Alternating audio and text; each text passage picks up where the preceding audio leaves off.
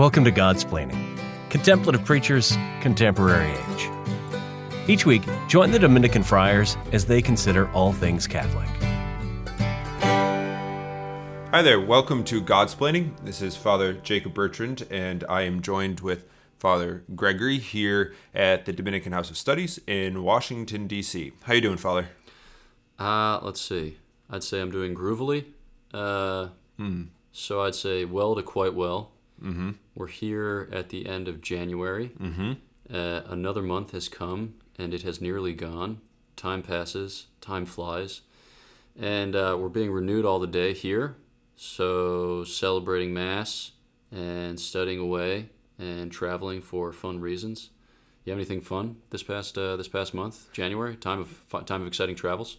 Uh, not terribly exciting travels in January. Uh, you and I were the only real, yeah, fun travel, I guess, in, in January was uh, way at the beginning, just for the new year, when you and I were in Phoenix, Pahonix, as people might say for for SLS. But otherwise, my you know, it's been it's been kind of uh, just just being in DC, working here in DC. But as the month is coming to an end, February begins kind of the the manic season of, of traveling again. So you know, You have a vocation weekend lined up? Vacation weekend is in about two weeks from now, middle of February. It's the perfect weekend. It is Wow. Valentine's Day weekend. Get out. Begins on Valentine's Day. So you got to make a choice. Didn't we come to a vocation We weekend on. Valentine's Day? Many, the same one many Wow. years ago. Yep. Incredible. We both chose. And actually, one of our classmates, I think, was supposed to come uh, and chose to stay stay back to go on a date, which turned out to be terrible, at least according to him. So Unbelievable. Everybody's a loser except us because yeah, we choose do that. love. Choose the Dominicans. Amen. so, uh, today being the 30th of January, we have just uh, celebrated on the 28th, just two days ago, the feast of St. Thomas Aquinas, which for Dominicans is it's a relatively big deal. I'd say You it's know, quite a big deal. It's pretty. yeah. It's pretty important. Actually, I once read a book about St. Thomas Aquinas. It was written by a Dominican, but the dust jacket was written by the publisher. And it began with this description. It said St. Thomas Aquinas, 1225 to 1274, the founder of the Dominican Mm. Oh order. no. Mm, yep. So, in, That- so in how- some I mean, circles, he's the most important. See, you know, that just kills me because, I mean, we call the order of preachers the Dominicans. Um, For St. Thomas, For- the Dominicans. oh, good Lord, bless his heart. Uh, so why, you know, St. Thomas, obviously, you know, an, an important part of our um, of the order of our life. Um, why don't we? Why don't? Yeah, tell us, Father Gregory, how it is that you at least first came to know St. Thomas, uh, and, and kind of how that how that went. Was it was he a big draw for you for the order? Was he not? Was he not? Was have you always been a budding Thomist? Wow. I would say um, I have always. No, I went to public school, so I didn't even know who St. Thomas Aquinas was for many years. Actually, my mother had a Catholic bookshop. My mother and father both. It made no money, but it made a lot of friends. And uh, so I guess I'd come across the name of St. Thomas Aquinas on the shelves, but I was not especially engaged with the church's intellectual tradition in high school. I was mostly worried about other things. Uh, but in college, so I went to Franciscan University of Steubenville. Um, Q requisite. Wait, you became a Dominican and you went to a Franciscan school? Comment. Massive. Moving on. Um, so I went my second semester of my freshman year to a lecture given by a professor named Eleonore Stump, and she spoke about Aquinas on the nature of love. And I don't even I don't even remember why I went to the lecture. I'm not I'm not the biggest man for attending every extracurricular event, but this one drew me for reasons I can no longer recall. And as she went through St. Thomas on love, just kind of basic things like love is a passion, or love is a movement of the will, or love is charity, and then she talked about how love uh, takes different shapes depending on your relationship, things like that. I was just blown away. I was blown away by the clarity and by the precision uh, and by how it spoke to my experience, but but specifically gave expression to my experience in a way that I would never have come up with, given a million years, because it just far exceeded the compass of my imagination and of my capacity to self-describe or even access reality. So I was just I was really taken with uh, with this St. Thomas fellow. And so I went to my mother's Catholic bookshop. I think I was working at her store during the break for a period of time just to make money because my mother was merciful and She just employed me, irrespective of my lackluster talents as a proprietor. and I picked up a book called The Quiet Light, which is about St. Thomas Aquinas, written by Louis de Wohl. Truth be told, it's like historical fiction, uh, super charming. It's mostly about his sister Theodora and her love interest, Sir Piers Rude. But there's enough in there about St. Thomas Aquinas for me to just really fall in love with him and be very impressed by him as a saint. So the way that he loved the Lord, I found had a great resonance for the way that I hoped to love the Lord one day, were I ever to get my act together or my button gear. And uh, and that was that. So I just started reading St. Thomas, and since then, can't stop, won't stop, never stop stopping. How about you? How'd you come to know St. Thomas? Uh, you know, in many ways, pretty similar. I too went to public school and didn't know who St. Thomas was. My mother, you know my mother, but she did not own a Catholic bookstore. She's not a lady to own a Catholic bookstore. God love her. Uh, but uh, in college, I the first time I remember reading Thomas was I think it was in a human existentialism class at school in college, and we weren't. I think that's the case. I don't remember for sure, but what I do know is that I wrote a paper on on faith, comparing Thomas's account of faith and uh, Kierkegaard's account of faith, and um, sort of criticizing Kierkegaard for getting it wrong, but then using Thomas to show that Kierkegaard was wrong, but also completely not understanding Thomas and reading like half of a question from the Summa, and that was kind of it. Um, I actually. I, I have my papers from college and I read it probably I don't know maybe a couple years ago and I was sit, I was embarrassed to read it so you know sitting by myself it was like you know I wanted to finish it but it was a rough go. It was a rough go at it. So that was the very first intro. And then when I started looking at the order, it wasn't because of Thomas, because I didn't really have the introduction. But um, as I got to know the order, I got to know St. Thomas, and then certainly from studying. Also, uh, when I got when we got to the novitiate, I don't know if you remember, but our, our novice master imposed the rule that we couldn't read the Summa in the novitiate. That was because of me, because I had the goal of reading the Summa in a year. And he saw me sitting at my desk reading the Summa, and he, he said, "No, no, no, you can't read that." I didn't So realize you were the source of this I was the baneful source. rule. So sorry for all the the punishment that I inflicted. Um, It's all right. I read a lot of Chesterton that year. there you go, perfect. I read yeah fiction most of the year, so it was perfect. Hey, and edifying spiritual things. Don't worry. Don't worry. Uh-huh. So Saint Thomas, he is um, sort of like a monster theologian. I think you know you can either love him, you can hate him, but you can't deny his Sunday, contribution. Sunday, Sunday. Monster Thomism. I don't know what that is. I don't either, sorry. Okay. Uh, so let's but let's let's talk about that. Let's talk about Saint Thomas's place. Uh, you know, in the church's history, Saint Thomas, um, kind of where he comes on the scene, what he does that's different. Why why does he stand out? Um, why why is he at least um, with respect to the work, his his corpus, not his. Um, yeah, why, why does he stand out in the church's Yeah. history? So St. Thomas comes at an important time in the church's life. Oftentimes, church history is divided into three sections. So the patristic period, some people will end this with the death of St. John Damascene in 749. And then you have the medieval period, which goes typically up until the Renaissance. And then you have the modern period, which would be like Renaissance, Reformation, through to the present. And people will draw distinctions within those three, but they form a nice enough division of the past 2,000 ish years. And the first period, the patristic period, is a time when uh, the fathers of the church are engaging richly with Scripture. They're surfacing questions and they're beginning to answer to the principal doctrinal disputes. So they're, you know, kind of sussing out what it means for the Lord Jesus Christ to be God and then what it means for him to be man. And they take centuries to hone in on the vocabulary and on the grammar of how such a thing could possibly be not explained, but at least enunciated but it's a time of you know again being very close to the scriptures and and kind of formulating the tradition as it were so it's it's about the handing on of the faith it's about guarding the deposit of faith and then medieval period is a time of great synthesizing and systematization so you have men who come in the generations before St. Thomas who are trying to identify all the different seeming contradictions in scripture and they're trying to kind of craft a theology as a way of navigating these difficulties these different puzzles um, and of giving a coherent explanation of the whole of the faith, which can be articulated as it as it hinges together. And St. Thomas comes at an especially excellent time, and he does what his contemporaries sought to do best. Uh, so he's the greatest of systematizers. So he's a very subtle reader of Scripture. He's a great synthesizer of tradition. He's a great recipient of the fathers of the church and of the church councils. But he himself is also wise. So he sees all of these things. He sees the principles and the conclusions. He sees the conclusions and the principles. He sees them in, in terms of their highest causes.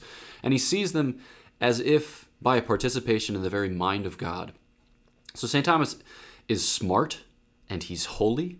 He has a vision that seems to sympathize with God's very providence. It's as if he sees the things in their source, in God himself, as they are well disposed and as they conduce unto salvation. So St. Thomas is, is pointed to in subsequent generations as a great teacher of the faith, as a model of how to do theology and philosophy, for one, but also as a model of sanctity, um, and then as one who gives us access to the church's tradition in a very beautiful and disciplined way, so that we can become students of theology, not just slavish repeaters of what St. Thomas says, but rather that we can learn to read the scriptures, the fathers, the church councils, that we can learn to read the Lord Jesus Christ well, profitably, and good. Yeah, the, you know the church throughout throughout the course of history has kind of identified or, or given Saint Thomas a number of different titles to, mm. to sort of synthesize this. And, and the earliest one really is that he, he's known as the common doctor, not common in the sort of like basic sense, but like you know he's he not going to brunch on Sundays, yeah, yeah, exactly. You know, but common in the sense of um, universally. Um, usable if, if that's i don't know if that's the most eloquent way to put it but um, that his that his theology is, the breadth of his theology touches and speaks to the breadth of the faith in ways that are um, coherent and cohesive and um, yeah accessible to, to sort of all corners there. He's also been titled um, the angelic the angelic doctor. Um, i'm not exactly sure father gregory say something about the angelic doctor title. Totes Magos. I'll say things related to this. I don't know mm. the exact reason as to why, but I have guesses, and now I'm yeah, going to I'm, give I'm the same. So your guesses are better than mine. So you guess. Guess so, away. So let's see. St. Thomas was born in 1225. We said, and he was kind of identified by his parents as a good candidate for being a monk because they wanted him to end up being the abbot at Monte Cassino, which was a very influential abbey there in their region around Naples. And so at the age of five, he was sent as a boy oblate to uh, that monastery. Um, some charming stories told about that time that, that he would toddle around and ask the brothers, What is God? Or that he one time had a piece of paper balled up in his hand and somebody finally wrested it from his grasp, and it turns out that it was. Um, uh, it just had the two words Ave Maria. So charming stories told from that time, but I'm actually getting to my point. I'll just wend my way there. He was there until he was 14, and then he went to the University of Naples where he encountered the Dominicans, and he said, I want to become a Dominican friar. I don't want to become an influential abbot. I want to join this outfit of men who want to love the Lord and preach. But his family got wind of it, and they were having none of it. And so they kept him on house arrest effectively for about a year. And during that time, his brothers Landulf and Reynald, or Reynaldo, they wanted to break St. Thomas's resolve to be a Dominican friar, and they thought the best way to go about it was to kind of get him off his high horse. And so it's said that they introduced a harlot, or like a prostitute, into his room uh, so as to tempt him. And they were thinking that if he fell in chastity, he would give up the whole evangelical perfection vision. So St. Thomas saw the, the prostitute come into the room. He was awakened. And then he serenely went over to the fire and took out a brand from the fire, escorted the woman out the door, and then burned a cross on the door. And then he went and knelt at his bedside. And it said that he was girded about by two angels. Um, and they, they girded him in effectively like a, a cord of chastity. And from that moment, St. Thomas was never again tempted in purity and chastity, which really enabled him to think with such clarity and with such constancy and with such abstraction about very, very weighty matters or deep matters. Um, and so St. Thomas shows his his high octane thinking power, especially in one of the treatises in the Summa Theologiae dedicated to the angels.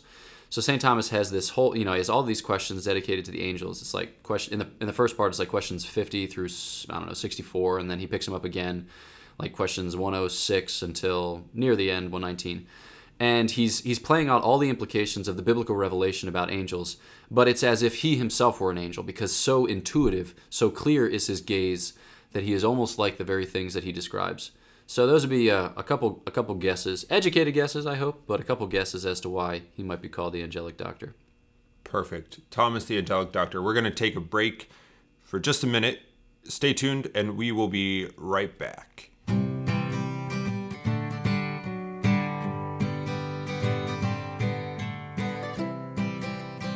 This is Godsplaining. Get up to date on all our latest episodes at opeast.org slash godsplaining. Okay, welcome back to this episode of Godsplaining. We are uh, talking about the man, the myth, the legend, St. Thomas Aquinas, whose feast day was just two days ago. Uh, we were we were talking about Thomas, sort of his his place in history, his contribution to um, theological thought and the church's uh, theological tradition. And uh, just before we took a break, we were talking about Thomas as he's known as the common doctor and the angelic doctor. And those certainly t- are the the two um, I don't know common names that Thomas receives, uh, common titles. But a, a third title, um, a more modern title that that Thomas has received, has come from uh, Saint John Paul II in in the late '90s. Um, St. John Paul II called Thomas the Doctor Humanitatis, or the Doctor of Humanity, because uh, St. John Paul II looked at say or you know in reading aquinas's works and looking at the way in which st thomas teaches and what he offers saw and recognized in thomas's thought um, an ability uh, to to understand the human person an ability to understand how it is that we're created why we're created um, in the image and likeness of god what it is that we're made for and how we're redeemed in christ. And in John Paul II's mind, Thomas provides this sort of foundation um, on which I don't know, this probably isn't true, but I'm going to say it, on which he, he sort of expounded and was able to expound, you know, sat in that tradition of, you know, that, that on which he built his thought in the theology of the, of the body and understanding understanding man. Certainly um, not exclusively Thomas, but the foundation there, you yeah. know, the inspiration there. I think too, like St. Thomas or I should say, St. John Paul II shows his appreciation for St. Thomas, especially in the encyclical letter Fides et Ratio. And many people have read it and certainly benefited from it. And it begins with that iconic line that the human spirit mounts up to the consideration, the contemplation of God on the two wings of faith and reason. But you see there um, a similar understanding of St. Thomas's genius as is present in his identification of him as Doctor Humanitatis. Because St. Thomas knows what is in the heart of man, in the way that Christ does, inasmuch as he participates the grace of Christ and has kind of keen insight by virtue of his wisdom into all things of God, but that he sees how that corresponds with the supernatural order. So St. Thomas is able to make this distinction between nature and grace, not so as to keep them at arm's length or to hold them apart, but rather to show how grace heals and elevates nature, is deeply coherent with nature, how nature in a certain sense calls for it, right? Not in a strict sense, but by a kind of receptiveness to this um, prefer, this further perfection. And so St. Thomas, in being sensitive or being alive to, to what is in man, also has a greater appreciation for how very deeply God's revelation and God's gift of his own divine life corresponds with our hearts. So sometimes you'll hear in different religious traditions a kind of violence when it when it when it concerns how God interacts with uh, with the human person, and and some of that can be very attractive literarily. You think of you know Flannery O'Connor, or you think about maybe the 17th and 18th century French tradition can sometimes be a little bit hard hitting. But St. Thomas has this very gentle approach whereby God not, does not so much overthrow man or undo him as he heals him and elevates him and draws him gradually by stages into the divine life. So, I mean, a lot can be said for St. Thomas's theological insights. He's not just a hack. He's not just repeating things that people have said before in, you know, novel ways. Rather, he's really synthesizing the tradition and interiorizing it in such a way that he builds upon it and he can enunciate it in such a way that, uh, yeah, we can really stand to benefit from his wisdom. So here's um, perhaps a little a little devil's advocate for you, Father Gregory, right? I'm so ready. Saint Thomas, this medieval scholastic who divided, you know, the, who who sort of dwelt in the land of the speculative and has you know no engagement with with the practical or sort of pastoral theology. Mm. Um, all of those things I think are are not true. Maybe um, no, certainly, but um, perhaps you know the question though. So what, in in your estimation, what is is perhaps even even a step before that is Saint Thomas his thought his theology um, you know relevant in the church some 1200 years later um, of course popes have acclaimed him you know various encyclicals and documents have recognized his um, his sort of theological masterpieces and the foundation that he lays. But great, in a sense, like who cares? What does that mean for for you know Catholics living in 2020 who are you know attempting to seek the Lord? Does Thomas have a place in sort of popular piety or in sort of the intellectual world that we're in now within Yeah. the church? Yeah, so you think about the fact, you know, St. Thomas, we said, was born in 1225. So we're five years away from celebrating the 800th anniversary of his birth. And it's staggering how very contemporary his insights are. You can think about this from a number of vantages, but just, just compare it to other things proper to that time. Think about the oldest novel you've ever read. For some of us, well, it depends how you classify a novel, but, you know, Chaucer's Canterbury Tales or, you know, Cervantes's Don Quixote. I mean, even just think about a novel from 150 years ago. Oftentimes, it's really hard to identify with the characters or to sympathize with their humanity or to, to gain a deep appreciation for what it is that the author's doing because he seems to be living a life that's so very different from our own, and as a result of which, it seems even if it's been translated into our language, it seems seems hard for us to establish a common dialogue or a common conversation. Whereas my experience of reading St. Thomas Aquinas is that once you put in the work of learning the vocabulary, you know, there's maybe 25 terms that you got to get a good grasp on, and then you put in the time of learning the grammar, right? So his his theological style is not written in a in a modern idiom, but having done that legwork, what you find is that his uh, his insights are incredibly contemporary. So just to take one for instance, St. Thomas talks very often or he talks very clearly about sacramental causality. For St. Thomas, sacraments are real causes of grace. so you can describe causality in any number of ways, but for St. Thomas, the sacraments aren't magic, but provided they are received with faith, they attain to their end. They actually accomplish their end. So the sign mediates a grace, and it actually gives the grace and makes the person who receives it to be holy. So you can think about the sacrament of confession. The first effect of the sacrament of confession is contrition. So even if you come with like attrition or imperfect contrition, the sacrament itself perfects your sorrow and hatred of sin, but then it goes beyond that and remits those sin. And then it applies a salutary penance to atone for the temporal punishments associated with that sin. So you have a sign, namely, you know, the exchange of sins and the the uh, enunciation of the form of absolution, and that actually achieves an end. And the way that St. Thomas explains it accounts better than anything else for the fact that some people experience real growth in their lives. So, how do you account for the fact that some people get better when practically everyone in the world right now is either stuck plateauing or devolving into some state of moral torpor or some morass of you know moral conflict. But some people actually get better. They actually get more free. They actually get more charitable. And and it's not just a mere matter of their own pulling themselves up by their bootstraps. There's something that's going on with prayer. There's something that's going on with the sacraments. And when you read st thomas you have a vocabulary and a grammar for explaining how something like that is even possible.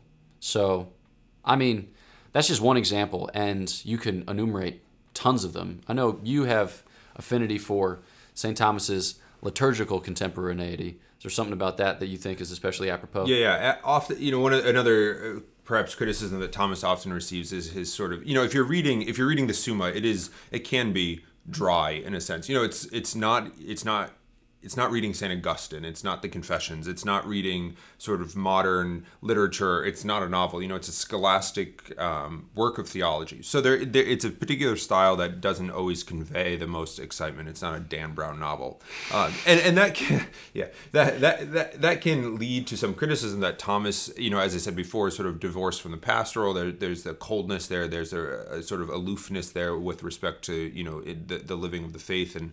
Um, I say nay nay a la John Panette, you know, nay nay. Uh, and, and I think the example par excellence here is, is looking at Thomas's, um, Thomas's poetry, really. So in, in 1264, Pope Urban IV instituted the Feast of Corpus Christi, the feast of the body and blood of, of Jesus Christ, as a universal feast day for the church. And he appealed to St. Thomas to basically write the liturgy uh, for that. And and what we have, what what has come down through the tradition, are uh, in is really in the form of hymns. So the sequence for uh, for the mass that's chanted before the Alleluia, before the Gospel, Thomas has written. But the, perhaps more popularly, when we think of adoration, the hymns that we sing during adoration, the Tantum Ergo, the O, Salut, o Salutaris, um, the Adoro Te, another Eucharistic hymn, um, the Pange Lingua, the Panis Angelicus, all of these were penned by the hand of St. Thomas.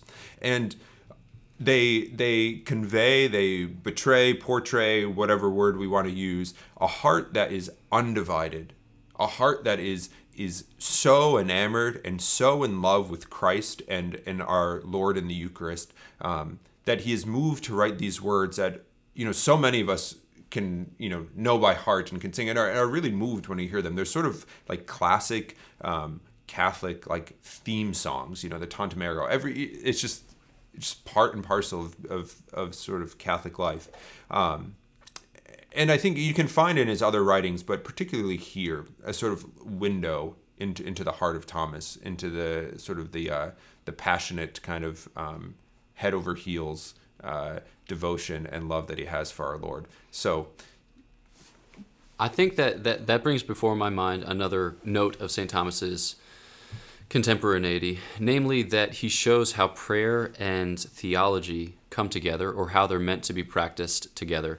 Because St. Thomas is a contemplative. He's not a philosopher, he's not just a theologian, he's not just a religious or a priest or, you know, somebody who offers worship in the context of liturgical prayer. He's all of those things. And all of those things contribute to what is for him a contemplative life. So his principal consideration from start to finish is who is God and who are you, Lord, who reveal yourself in history, who reveal yourself in worship, who reveal yourself in your, you know, in your son, your most beloved son, Jesus Christ.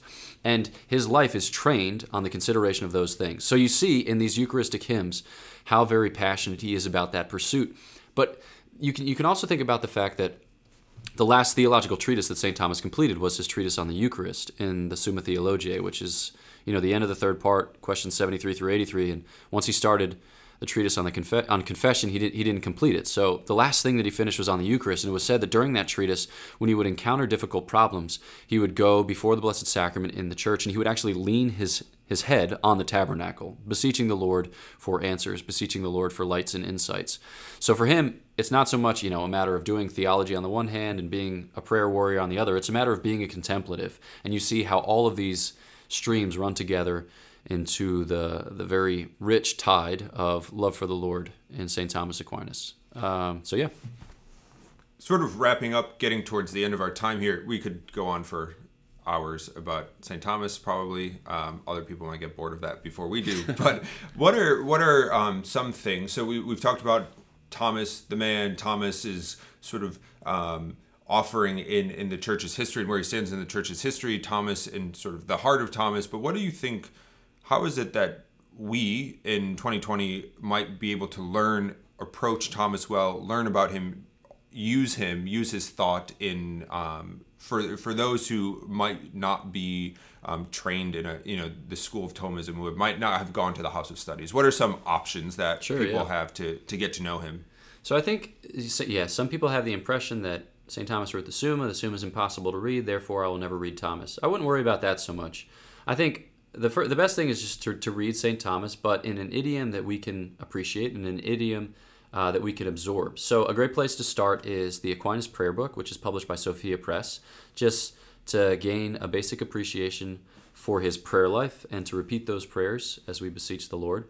And then to read some of his more simple theological treatises.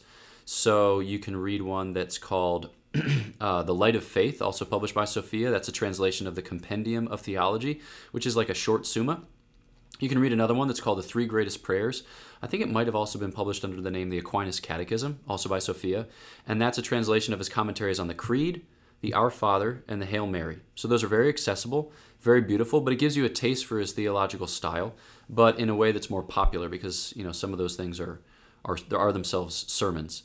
Um, and then another great place to go is St. Thomas's scripture commentaries. So the one that I think a lot of people find most approachable is called the Catena Aurea. That's not him theologizing, it's him collecting thoughts from different fathers of the church and councils of the church. Um, and stringing them together for the four gospels. But that's great to read, especially when you're trying to dig up the sense of a passage or just hear what other Christians have said about it. Um, so I think those are those are some good places to start. I don't want to overwhelm the airwaves with too many things, but yeah, start by reading St. Thomas, and you'll find that uh, he's a good friend and a trusted guide. And, and perhaps another, you know, make a little pitch here. Another little tool that might be worthwhile. You're, you're checking out the, uh, the Thomistic Institute. This is in Father Gregory's realm. Is, is working on uh, Aquinas 101, uh, a video series on reading the Summa. Maybe say a word about that just briefly. Yeah, sure. So it's um it's a video series that we began in September, and we've been releasing two videos a week and they're short and they're animated and they're attractive and then they come accompanied with with some readings from st thomas that you can choose to read or not but at the very least to watch the videos uh, the first six are dedicated to who St. Thomas is and why he's important, and then there's 20 dedicated to his basic philosophical vocabulary, and then an additional 60 that just take you by the hand and walk you through the Summa. And they're all done by friars from this house uh, who love St. Thomas and who have sat at his feet, and I pray God have been formed by his mind. So yeah, it's uh, it's a really it's it's about halfway through at this point, and I think it's come off really well. And there's like 21,000 people who are signed up and are following the course, so it's proved fruitful for quite a number. Great. Well, thanks all for tuning in. Um, if you didn't know who St. Thomas was, now you know a little bit. If you did know who St. Thomas was, now you know a little bit more. Uh, you know, one of the beautiful things about the saints of the church and the saints for us of our order is that they're not simply sort of historical figures that we kind of can reminisce about, but really, you know, our dear friends and, and fathers in the faith and in the life. So um, hopefully we've kind of conveyed our, our love and admiration for the saint and hopefully you can appreciate that too in your own life that st thomas can become a guide not simply as, as as, a theological kind of teacher but as as a as a as a friend and as um, an intercessor in heaven. So please share this episode subscribe to God's godsplaining share it with a friend send it to those who you you might think would benefit. Um, check out aquinas 101 and for now that's all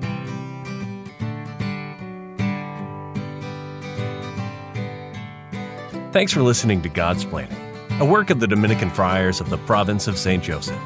Visit us at opeast.org.